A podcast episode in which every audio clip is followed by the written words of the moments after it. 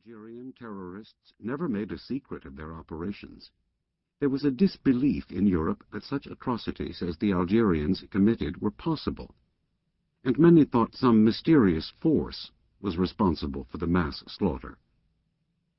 There is public reluctance to accept the possibility that a few individuals could make use of the tremendous destructive power developed recently.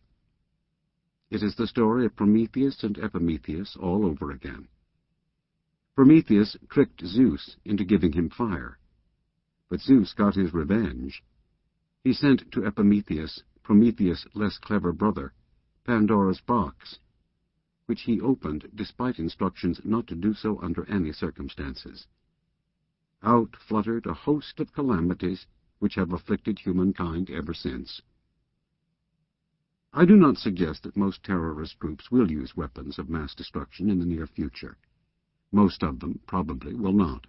It is also quite possible that access to and the use of these weapons will not take a year or two, but ten or fifteen. The technical difficulties standing in the way of effective use of the arms of mass destruction are still considerable. But the danger is so great, the consequences so incalculable, that even the occurrence of a few such attacks may have devastating consequences. The traditional nuisance terrorism will continue, but fanaticism, inspired by all kinds of religious sectarian nationalist convictions, is now taking on a millenarian and apocalyptic tone. We are confronting the emergence of new kinds of terrorist violence, some based on ecological and quasi-religious concerns, others basically criminal in character, and still others mixtures of these and other influences. We are also witnessing the rise of small sectarian groups that lack clear political or social agendas other than destroying civilization and, in some cases, humankind. There was once a relatively clear dividing line between terrorists and guerrillas, between political terrorists and criminal gangs, and between genuine homegrown terrorism and state-sponsored terrorism. Today these lines have become blurred, and the situation is even more confused than it used to be. While the traditional terrorist movements historically consisted of hundreds, sometimes even thousands of members, the new terrorist groups can be very small, consisting of a few people, or sometimes even one individual. The smaller the group, the more radical it is likely to be, the more divorced from rational thought, and the more difficult to detect.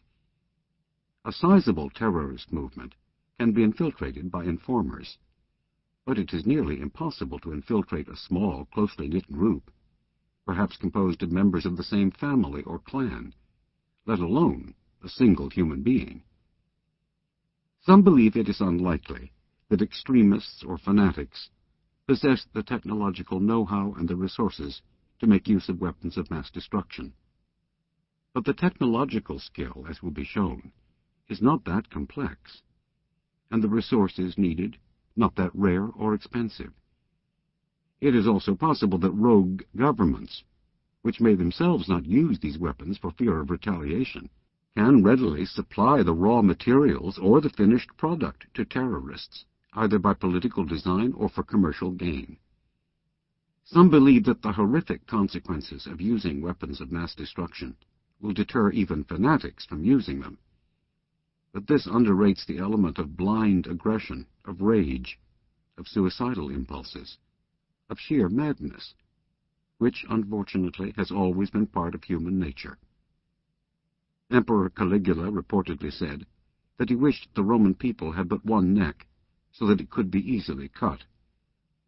Caligula was not a unique case, merely the best known of a kind that will be examined in this book. Can terrorism be defined?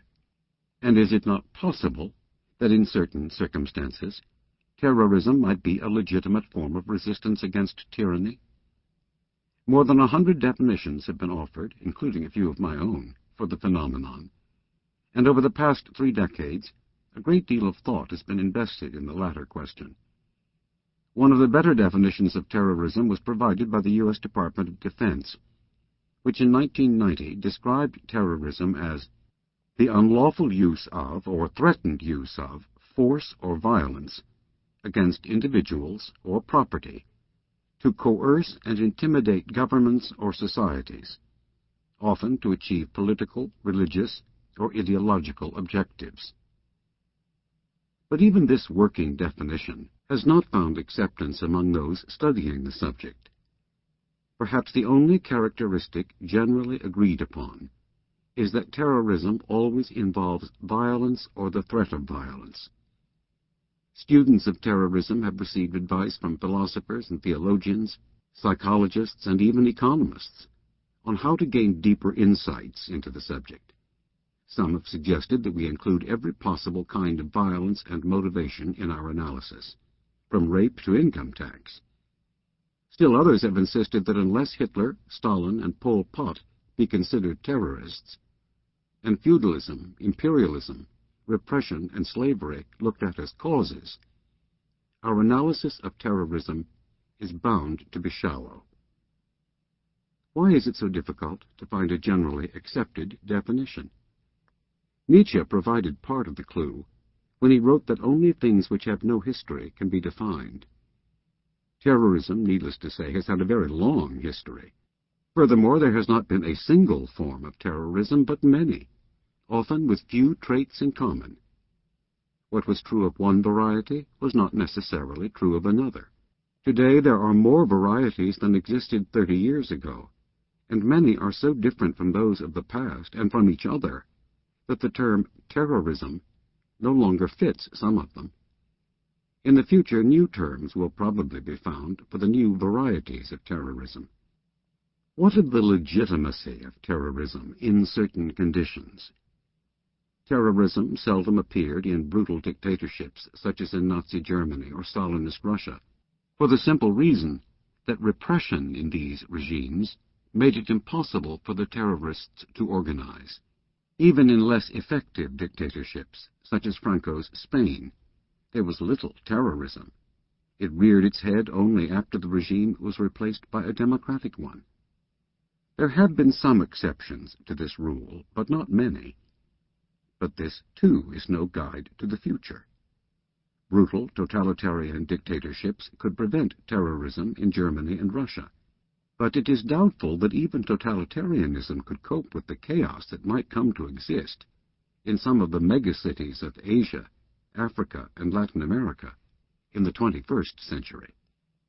But if one could justify, or at least find mitigating circumstances, for certain terrorist acts in the past, how could anyone defend the kind of genocidal and indiscriminate murder that has taken place, for instance, in Algeria?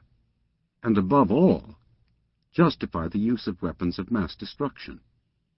Even if the terrorists' goal is not without merit, it is increasingly likely that the amount of suffering and the number of victims they cause will be wholly out of proportion.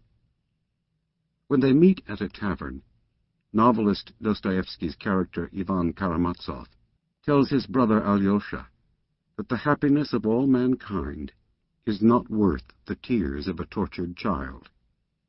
But these days, terrorists are willing to kill a great many children, and their aim is by no means the happiness of mankind. Can there be any kind of just terrorism under these circumstances? In an earlier work, I warned against overrating the danger of terrorism, which is neither a new phenomenon nor as politically effective as we are often led to believe. I argued that more often than not the political effect of terrorism was in inverse ratio to the publicity it received.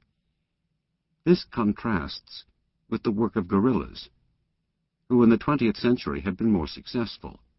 But guerrilla warfare has now become quite rare and given the few current exceptions of Afghanistan and Chechnya, it has also become less effective. While I decried the idea that terrorism was steadily growing into a global threat, I also wrote that it could become one as the result of technological developments. The ready availability of weapons of mass destruction has now come to pass, and much of what is